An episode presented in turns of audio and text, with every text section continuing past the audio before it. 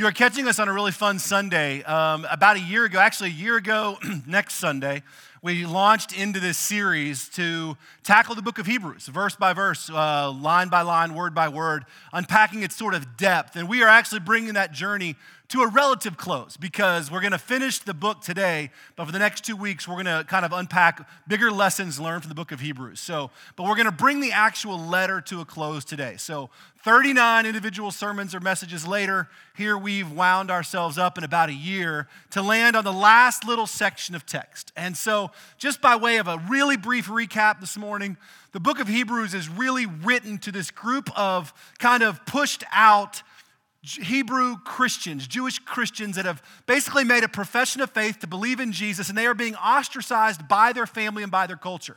Their families and culture are saying, you can't just believe in Jesus. If you're going to believe in Jesus, you still have to do the full kind of regime of keeping the Jewish religious law, or you need to reject Jesus completely and return to Judaism. And there's a lot of pressure and they are facing that. And they're facing arguments from culture and from their families saying, Jesus is not the best way. He's not even the only way. In fact, He's not the way at all. You need to return to your old way of life. And so the majority of the book, uh, really, as, as we talk about, we'll talk about today, it's, it's a sermon that's preached and a letter that's circulated, all kind of rolled into one.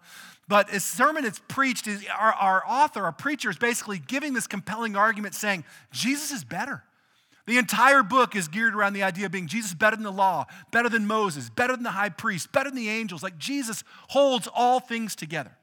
And so, if you were to pin me down, I would tell you that the book of Hebrews really is about two things about the sufficiency and the supremacy of Christ.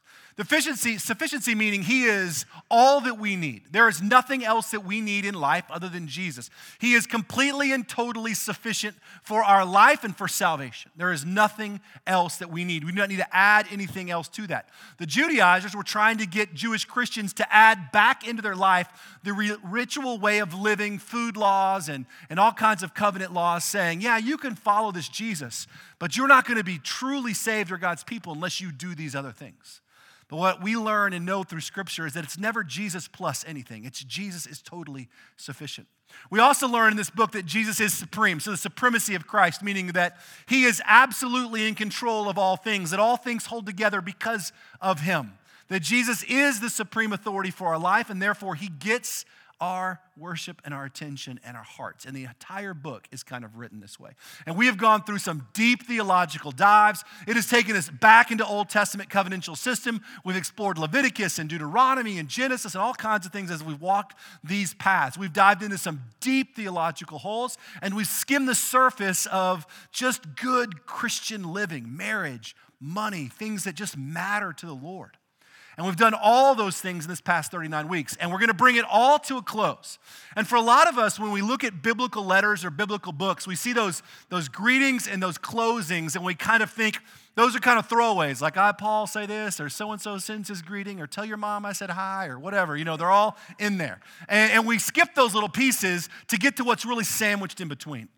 but if we truly believe that all scripture is God breathed, that it's the very breath of God, is the theopneustos, that every word is profitable, and therefore those greetings actually matter. They're actually really important and they're deep. And we're going to be looking at the closing today and some last minute thoughts that our author gives this gathered group of people, and then uh, some thoughts as he closes them out. And he's going to ask us to do two things. He's going to ask us to believe in some things, and he's going to ask us to bear with this letter and he's going to explain why. So if we kind of set our hearts up for that, and you have your Bible, you can open up to Hebrews 13. If not, there's one right around there. We're going to be in the last section, Hebrews 13, 20 through 25, as we get introduced to the idea, or reminded really about some things we need to believe, some promises that God makes, and some things that we're going to need to bear as we wrestle with and move through and study and understand Scripture. And actually, what we're going to see is this begins, this is not the end of Hebrews, but the beginning of what our author is pushing us towards. So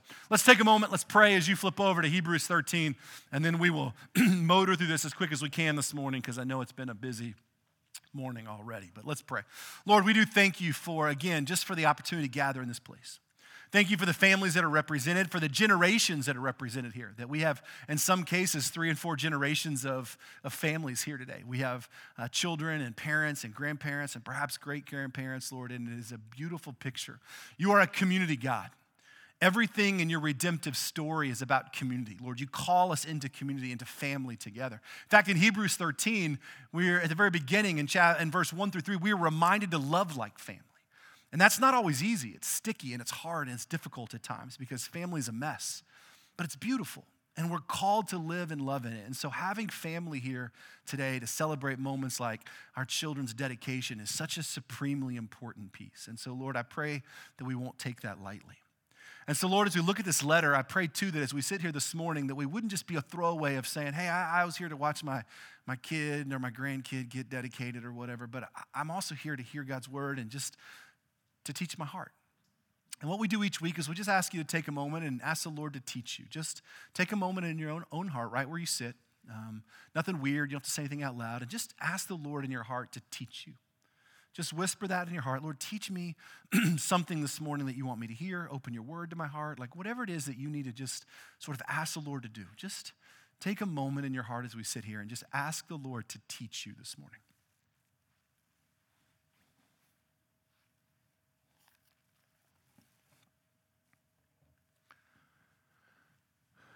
We also deeply believe that everything that unfolds here on Sunday morning is not about you. We want you to pray for the people around you. We want you to be moved by their spiritual growth. We want you to, to long that they would come to know Christ more. And so we take a moment each week and we just pray for the people around us, even if you don't know their names.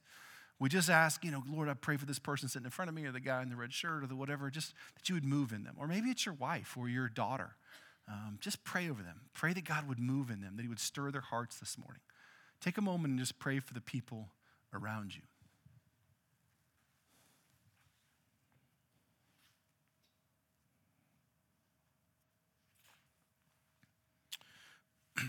Lord, we turn our time over to you 100%. We ask you to teach us through your word. Lord, we can't unpack it and discover you. You are the revealer of truth. And so, Lord, we ask your Holy Spirit just to teach us this morning, um, to remind us of some powerful things to believe in and some truths about Scripture and some promises of who you are and what you will do. We ask these things in the risen name of Jesus, our Savior and our Redeemer. Amen.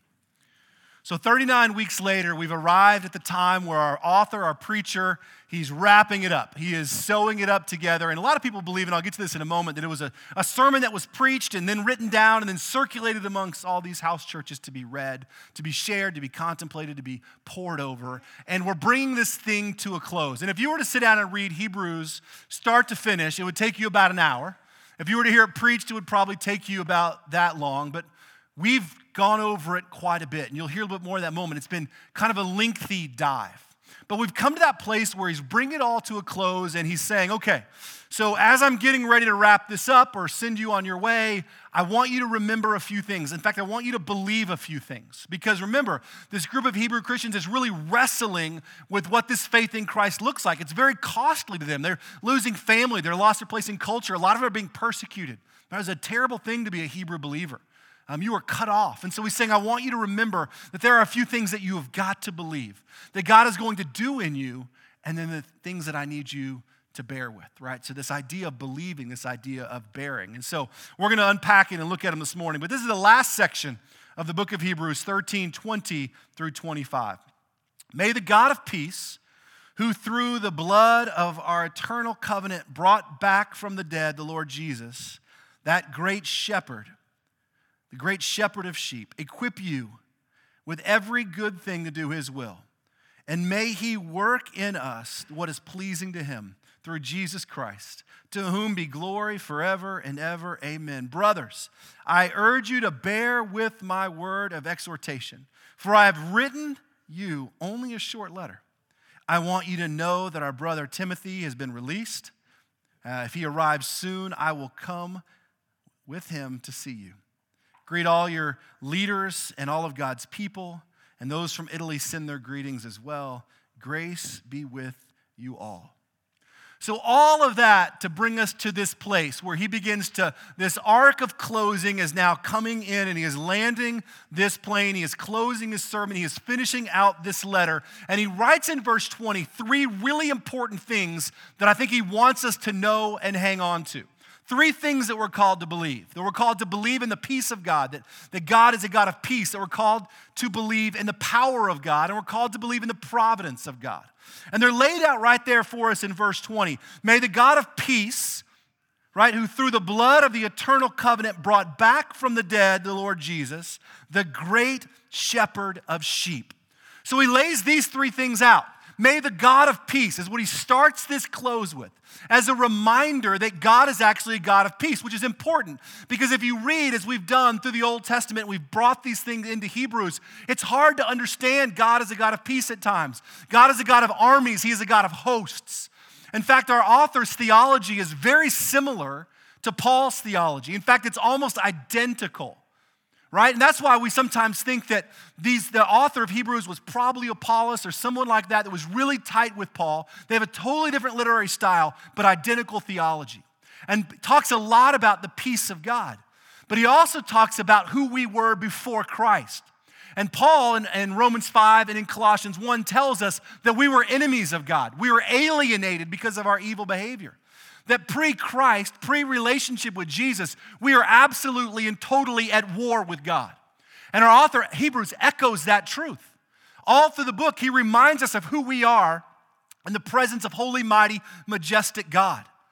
But he says God is a God of peace. And what's fascinating about that is that if we are enemies of God, then we should be at full war with God. And that is a war that you will absolutely and totally lose. God is a God of majesty and might, but He is also a God of holy wrath. And we are fully and deeply sinful. And we are therefore God's enemies because of the sin in us. And we deserve the God of armies, the God of hosts, to ride out in the battlefield and annihilate us because of our sin. And that sounds really crummy because it is. Like, that's terrible. But that's what sin deserves. But our author says, however, here's what I want you to know may the God of peace. Because here's the incredible thing about Jesus and what we've learned from the book of Hebrews, of course, and all of Scripture, is that Jesus does what we cannot do for ourselves. Jesus brings and makes peace between us and God. He brings our lives back to harmony with the Lord something you cannot do. God does for us through the death and resurrection of Jesus. Therefore, in Christ, God is a God of total and absolute peace. Now, a lot of us spend our days trying to prove to God or trying to win God's peace. We try and perform to make sure we do enough religious activities or enough things to make sure God knows that we are working to earn his peace. And this is a broken idea, and it's really bad theologically. Because we don't do the things we do in our Christian life. We don't live the way that we live in our Christian life to earn God's peace. No, we live the way that we live and we do what we do because God has already given us peace in Christ. And there's a dramatic and important difference. No matter what you do, you will never earn peace with God. You will never perform your way into peace with God. God will never look down and say, you know what, Trev is really trying. He's really working hard. You know what, we're going to be okay with this guy. He's good. That's not how any of that works. God, in the person of Jesus Christ, sent his son to die, raised him from the dead, that if I put my faith in him, God says that because of Jesus, I no longer see Trev in his deeply troubling, sinful heart, but I see the blood of my son, and therefore we are at peace. I am no longer enemies of his. And Trev did nothing nothing to deserve it, nothing to earn it, nothing to work towards it. And this is one of the most comforting and most beautiful things in all of Scripture is that no matter what you do, you are at peace with God already when you surrender your life to Christ. It's not just about salvation. We oftentimes think that the whole idea about giving our life to Jesus is that someday we may stand in heaven in this glorious eternal thing. But the truth is, eternal life begins today. That the peace that we have with God is right now in this very breath. Eternal life doesn't begin the day we die, it begins the day that we surrender our life to Christ. It moves now. Therefore, I am at peace. I no longer have to fight the morality inside of me to try and make God pleased with me. It's a really foreign concept because we do this with all the people in our lives, right? We perform for our spouses all the time. We try and show them to do things that make them believe that we love them and that we're good or that we care. And then we wait for them to say thank you or you're forgiven or whatever. It doesn't work that way with the Lord. God has already done all that we will ever need in Christ. Therefore, when you surrender your life to Him, you are at peace with God. Period. It is not something that we earn or work for. And, and the first thing he's reminding us of this to believe is this believe that God is a God of peace. If you're at war, you're at war with yourself. if you've given your life to Christ. God has already calmed those waters. Right? So he says, believe that God is a God of peace. Believe in the peace of God. He says, believe in the power of God, right? The next part of verse 20 says that God of peace, who through the blood of the eternal covenant brought back from the dead our Lord Jesus. He's talking directly about the power of the resurrection. That God is so powerful, right, that his son Jesus died and that God conquered death, literally raised Jesus from the dead.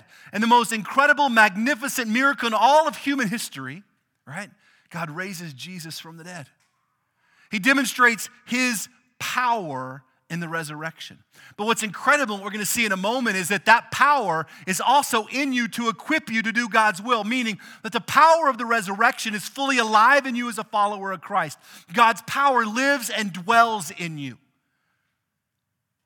And He is going to use that to equip you to do what He calls you to do. A lot of times we think that God is a God whose power was used in once, and then God just waits and sits and watches. But what we'll see here in a moment is that God is fully moving and fully active, and that most literally He is working His power in you.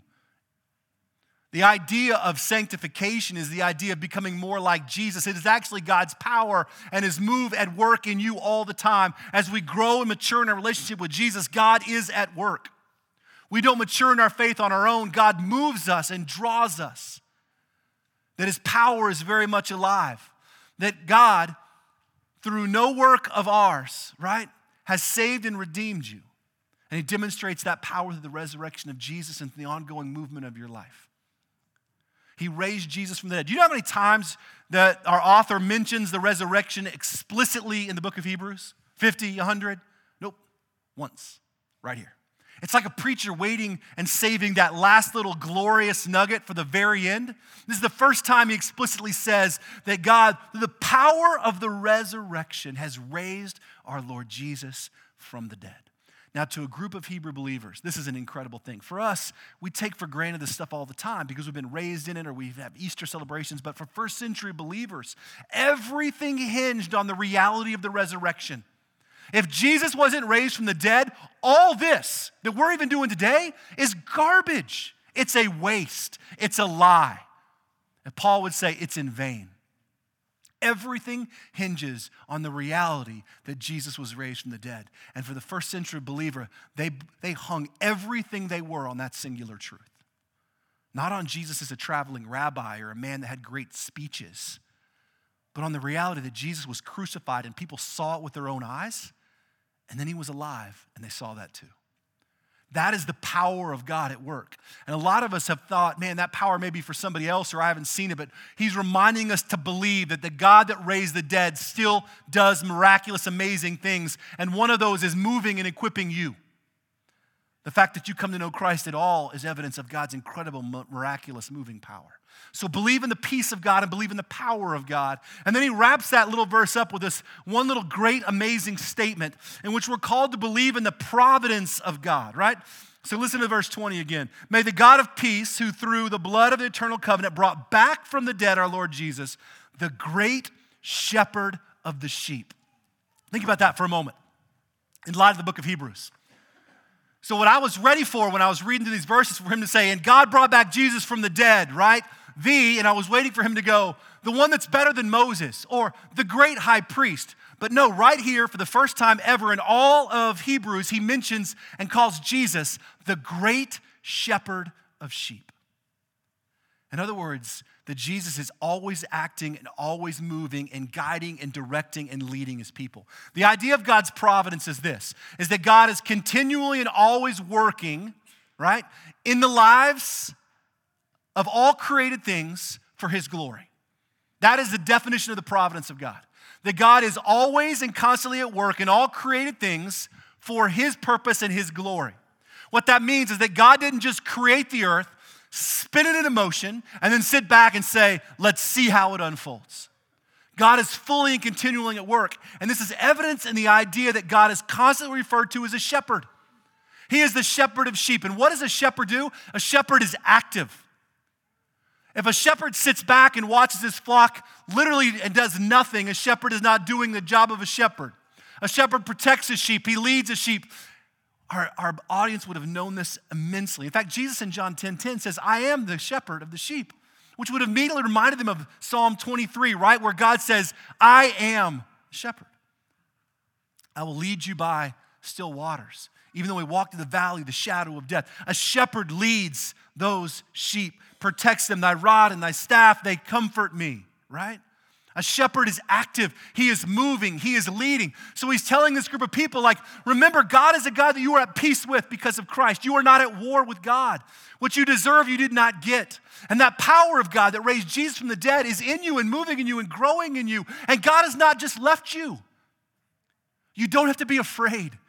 God is your shepherd. He will lead you, He will guide you, He will protect you. And if you are sitting here this morning wondering where God is, He hasn't moved, He is still moving. He is leading, He is directing, He is correcting. God is an active and vigilant shepherd that cares for His church. In fact, our author says that Jesus is the great shepherd of sheep.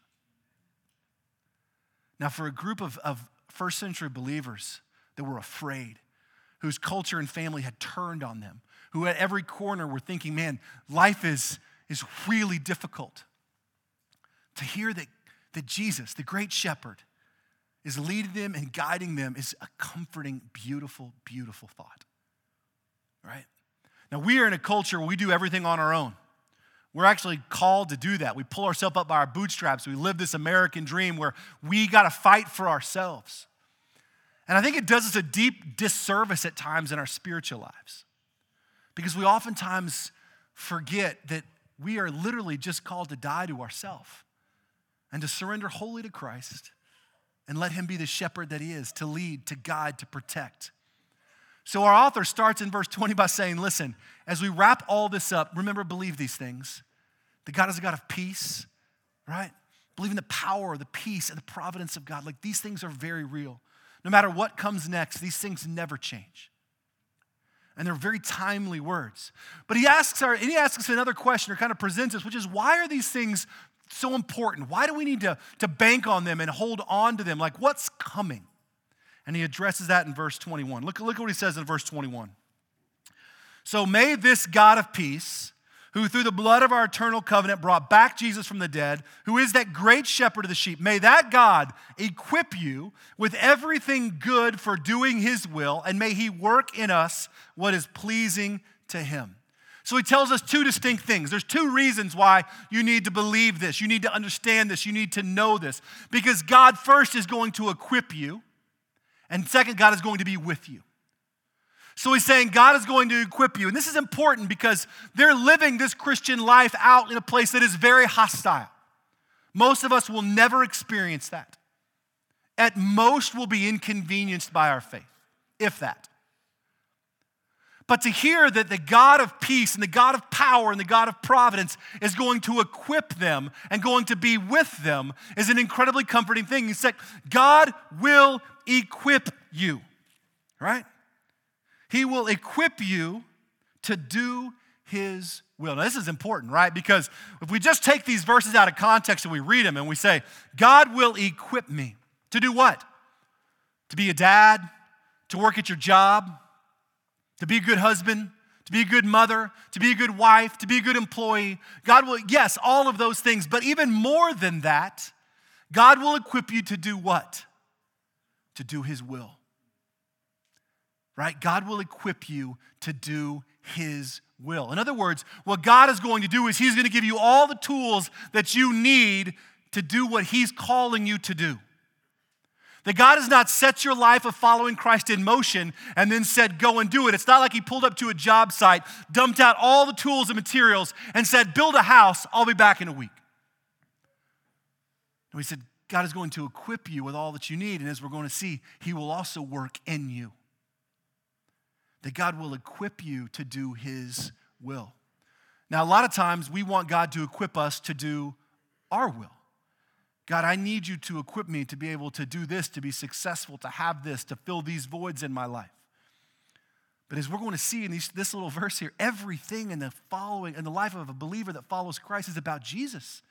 It's about dying to ourselves and saying, not what I want. Lord, don't equip me to do what I want. Don't equip me to build the life that I want. Don't equip me to build the dreams that I want. But Lord, equip me to do what is your will. And what is your will? I will follow you. He will give us what we need to do what he calls us to do. He kind of tacks on to that same idea, right? And he will work in you or in us to do what is pleasing to him. Same concept, right? God will work in us to do what? Whatever we want? No, to do what is pleasing to him. Now, if we look at this as a prosperity gospel kind of thing, God will equip me and God will work in me to do what I want, to bring about my pleasure, to get my things in life. Bankrupt. It's not what Scripture says. Says that God will equip you to do His will, and He will work in you to do what's pleasing to Him. In other words, everything in our life as followers of Christ is about Jesus. It's about His will and doing what pleases and honors God, not what pleases and honors you. But all of our culture, even spiritually, is bent the other way. It's bent to saying, What is in this for me? It's our entire Western church model, right? We walk into churches and we say, What do you have to offer me and my family? Oh, you don't have a fourth grade ministry? We're going to find someplace else to go, right? Everything is this sort of consult, cultural, consumer driven mentality that says, What is in this thing for me? And spiritually, we've applied those same principles to our own spiritual lives. So, God, give me this. God, do this in me. God, bring this about. God, give me financial blessing. All these things we're asking for ourselves. and they're a bankrupt set of questions. And it's not that God doesn't want to honor you and bless you and do all those things. God does what God will do, but according to his will and what's pleasing to him. The goal of the Christian life is not honoring yourself. The goal of the Christian life is not building a legacy life that you're proud of. The goal of the Christian life is to completely and totally die to yourself so that you can be equipped for doing God's will and things that are pleasing to Him. And He will work in you. Right? That same metaphor. He's not going to dump a load of materials and hammers in a toolbox and supplies and say, I want you to build a house. Now knock it out. I'll be back in a month. He says, Here's the equipping tools. I've called you to build a house, and I'm going to work in you and with you and we're going to build the house. And it's going to be hard. You're not going to like it at times. Times you're going to love it, times you're going to hate it. But when you're done, I'm going to get all the glory, and people are going to come to know me because of your faithfulness. And that becomes the heartbeat of the Christian life, right? That God is going to equip us to do His will, and He's going to work in us to bring about what's pleasing to Him. And for the person that's sitting out there, that's, maybe you're not a believer, you're saying, well, that sounds crummy. But to the believer, this is glorious stuff. Like, I don't want, the things that I choose for myself are disastrous. They just are. I mean, you can look at what I've left behind in 39 years of life, right? Plus or minus a few others. I left a wake of garbage, man. I make terrible choices and I pick terrible things and I think I need this and I don't need it and it's gone in a week and I choose things that I think are going to be great and they're not. And when I'm left to my own desires, I choose destruction. Even in my best, well intentioned ways, it's typically always about me. The whole goal of the Christian life is he must increase, as John said, I must decrease, John 3:30. John the Baptist, right? out in the wilderness, sees Jesus and says, He must increase, I must decrease. That's the heartbeat of following Jesus, right? So we're called to believe those things, right? To believe in the power and in the peace and in the providence of God and this idea that He is the good shepherd and He will equip us to do His will and He will work in us to what is pleasing to Him. And then He has that little final piece and He says, and I want you to bear. And when He uses the word bear, He's really saying, I want you to um, kind of carry the weight of and be patient with. So when you bear something, you're carrying the weight of it and you're being patient with it. And this is what he says in verse 21, or in verse, uh, yeah, verse 21. Well, we'll move down to 22. Brothers, I urge you to bear with my word of exhortation, for I've written you only a short letter. So, brothers, I urge you to bear with my word of exhortation, for I've written you only a short letter. The idea of bearing is this idea of carrying the weight of, um, of wrestling with, of being patient with. I want you to bear with my word, right? This sermon of exhortation, because I've written you a short letter. And remember, this is a, a sermon that was preached, but most likely was transcribed and then taken out to all these small house and cell churches and read like a letter to friends. And so he kind of signs this thing off by saying, I want you to bear with this. In other words, I want you to wrestle with it. I want you to carry the weight of it. In other words, it's not a sermon we listen to once and we go, man, dude is good. He's good. I didn't fall asleep once. Like that dude knocked it out. Did you hear the funny story about his wife in the middle? Is so good, right? Like that's how we typically look at sermons. But he's saying, I want you to bear the weight of this exhortation. Now think about what we've done. If you were to listen to me read the book, one verse or chapter one through chapter 13, we'd be in for an hour. But we have done 39 weeks. And if you've made every one of those, and I know who has and who hasn't, right? We actually have got the system in the back and gold stars, and the Lord asks, and we send it to Him, and He checks off, and you know, it's kind of like Sunday school when you were growing up. Those gold stars, you get a you know a snow cone or whatever. But here's the deal: if you made every one of the 39 uh, sermons that we preached on Hebrews, you would have sat in here listening to us exegete and talk about and pontificate for 26 hours. 26 hours. You have spent listening to us break this down. And you know what? How many times did I tell you we are only scratching the surface? We can only touch this little piece. Like this thing and scripture as a whole was meant to be bore. It was meant to be wrestled with. It was meant to be contemplated. It was meant to be chewed over. It was not something we walk in, we get a slap on the back on a Sunday, and we go back out and we go, I can make it the rest of the week. That's why we hold scripture in such high authority around here. That's why we teach through it verse by verse, is because we want you to have an absolute love affair with it. We want you to go home and go, I don't believe what he said. I want to read it for myself. We want you to discover it and dive into it. It is God's living and active breath to us. What I say about it has little consequence, but what you do with it matters most. And so, what, what our author's saying is bear with this letter of exhortation because it's only short. In other words, I haven't even begun to scratch the surface on what you need to know to follow Christ. So, take this letter and wrestle with it and dive into it and contemplate it and chew it up as churches, as small groups, as cells. Like, eat it up. This should be our heartbeat with the Word of God. Like, this stuff that we do on Sunday should just be an intro to what you do the rest of the week. That's why we have a Bible reading group and all those kind of things, trying to get you into the Word of God. I do not care what you think about me as a preacher. I just don't. I'm not good. I get it. There's a thousand better. But what I do care about is this that you fall in love with God's Word. That's it. It will change your life and it will change your family. It is the answer to all of the problems that you have. Not reading it, but reading it, understanding it, surrendering to it, and letting God move in you. It will change every struggle you have. And he says, Brothers, bear with this word. If you're not bearing scripture, if you're not bearing with it, carrying the weight of it, wrestling with it, being patient with it as you navigate it outside of Sunday morning, right? Sunday morning is designed for us to corporately come together and worship God and, and hang on to some truth together. This should not be the sole place you are encountering God's word. So he says, Brothers, believe and bear. And then finally, to wrap this up, because I know everybody's got lunch reservations somewhere. They're pretty, old. it's COVID, you can get in anywhere, right? So no one's there. All right, so check this out. Last thing is this. he goes on to say, um, okay, last thing he says, and he kind of ends this little wrap up. He says, I want you to know that our brother Timothy has been released. So Timothy's been in prison. Great news that Timothy's been released, right? If he arrives soon to where, where our author is, which we don't know who that is or where he is, um, I'm going to come with him to see you and greet all your leaders and all God's people. From, and all those in Italy send their greetings and grace be with you all. So, all these little things are not throwaways, right?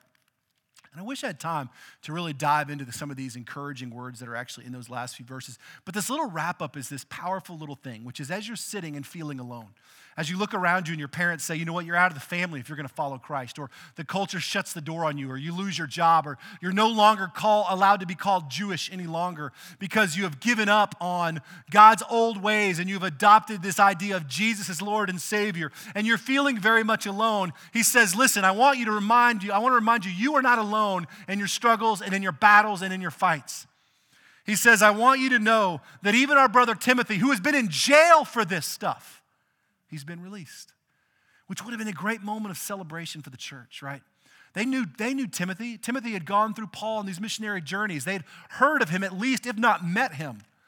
And he'd been released from jail. They had been praying for Timothy.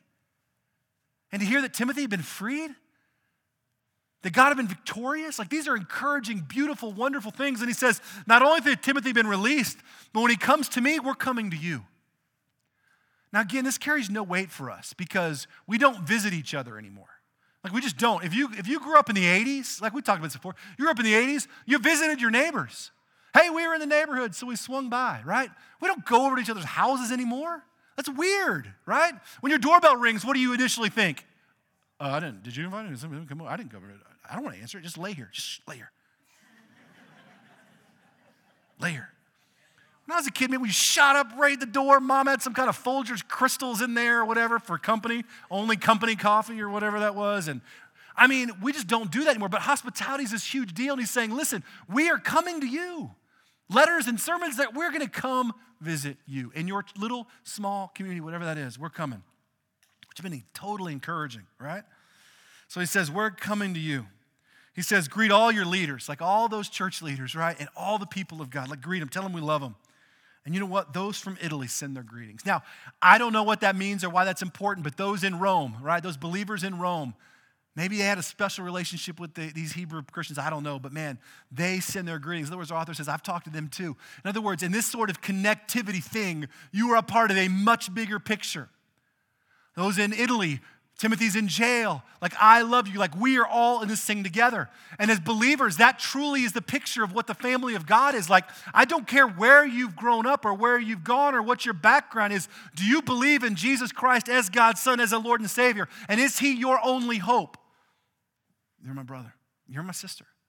I told you this story, and I've told it before a bunch of times, but we were in China in 2013 or whatever. We're getting on the subway, and I'll end with all this, I promise, Robert. End with all this and I'm pressing into the subway, and I'm a monster in China, by the way. I'm huge. I'm a giant human. And so, in fact, we were teaching English one week in this thing, and one lady asked me, she goes, Excuse me, are you a giant from your country? That was the phrase. And I said, I'm offended. Um, uh, no, I am not, but I am larger. I get it. But she's basically, I was towering. So when I go into the subway, it would be my giant white redhead over everything. And so we were pre- we stuck out like sore thumbs. So we're pressing in the subway. I mean, hundreds and thousands of people, right, pressing in. And this guy locks eyes with me because we're different, man. We look different. Everybody's wondering why we're there. And so he looks at me and, and he looks at, and he comes right up to me like chest to chest and he says, "Are you a believer?" And we were trained really carefully to make sure we were really cautious about what we said because we had missionaries in the underground church that we were serving. And so, because the church is still persecuted in China and people we know are still literally being put in jail and killed for their faith, we were told to be very careful, but also to never deny your faith, right?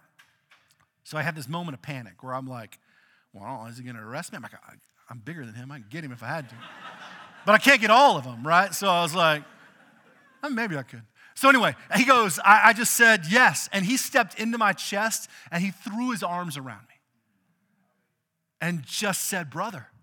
And I was only, and he just was kind of broken English. Are you a believer, brother? And he just hugged me. I mean, like way too long, kind of a hug, you know, where you're going, all right, uh, okay, this is getting weird now. But he didn't ask me if I was a Baptist. He didn't ask me how big our church was or where I went or if I was a pastor or what happened down here. Would we believe in dancing or whatever? Like, do we, you know, do, do we do communion this way or that way or do we sprinkle or do we? He didn't ask any of those questions. He just said, Are you a believer? And this is basically what, what he's going, those in Italy, Timothy, like we're all here for you. Whatever you're facing, we're in it together.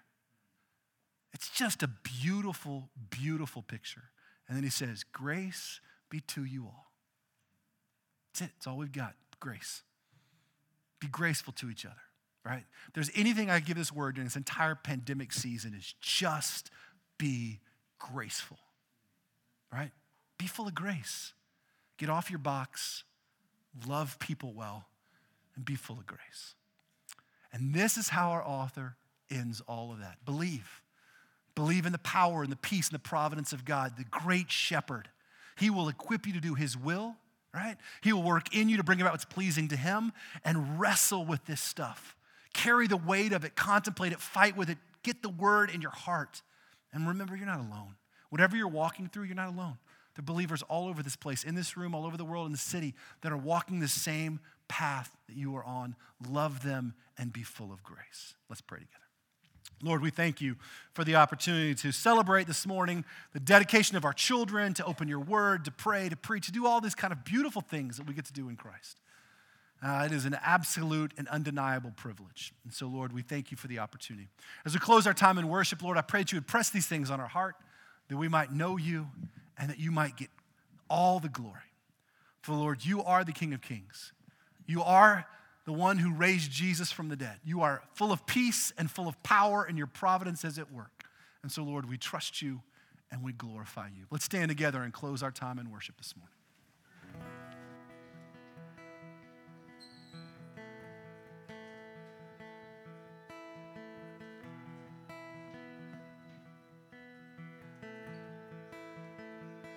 What gift of grace is Jesus my Redeemer? There is no more forever now to give. He is my joy, my righteousness and freedom, my steadfast love, my deep and boundless peace. To this I owe,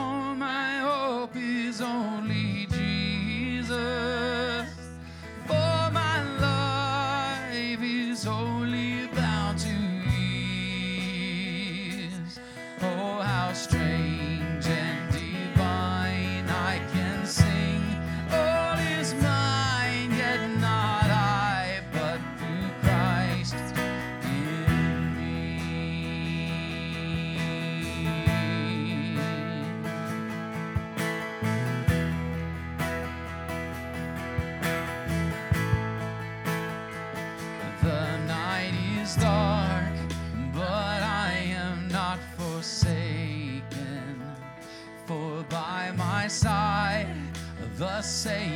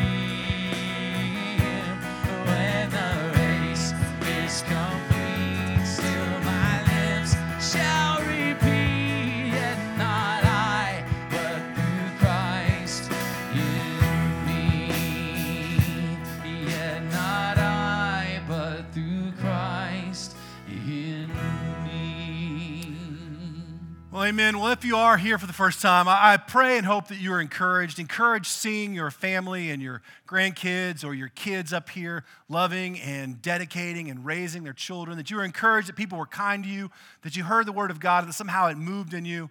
But our hope and our call, truthfully, is that we believe these things about God. That he is a God of peace and a God of power and a God of providence. That he is the great shepherd. That Jesus is the great shepherd, the leader of sheep, that He will equip us and He will work in us, not to do what we want, not for our desires, but for His, for His glory, and that He'll work us in us for His purposes. And all of that, fall in love with Scripture, wrestle with it, do life with it. And remember, you're not alone. We're all in this together.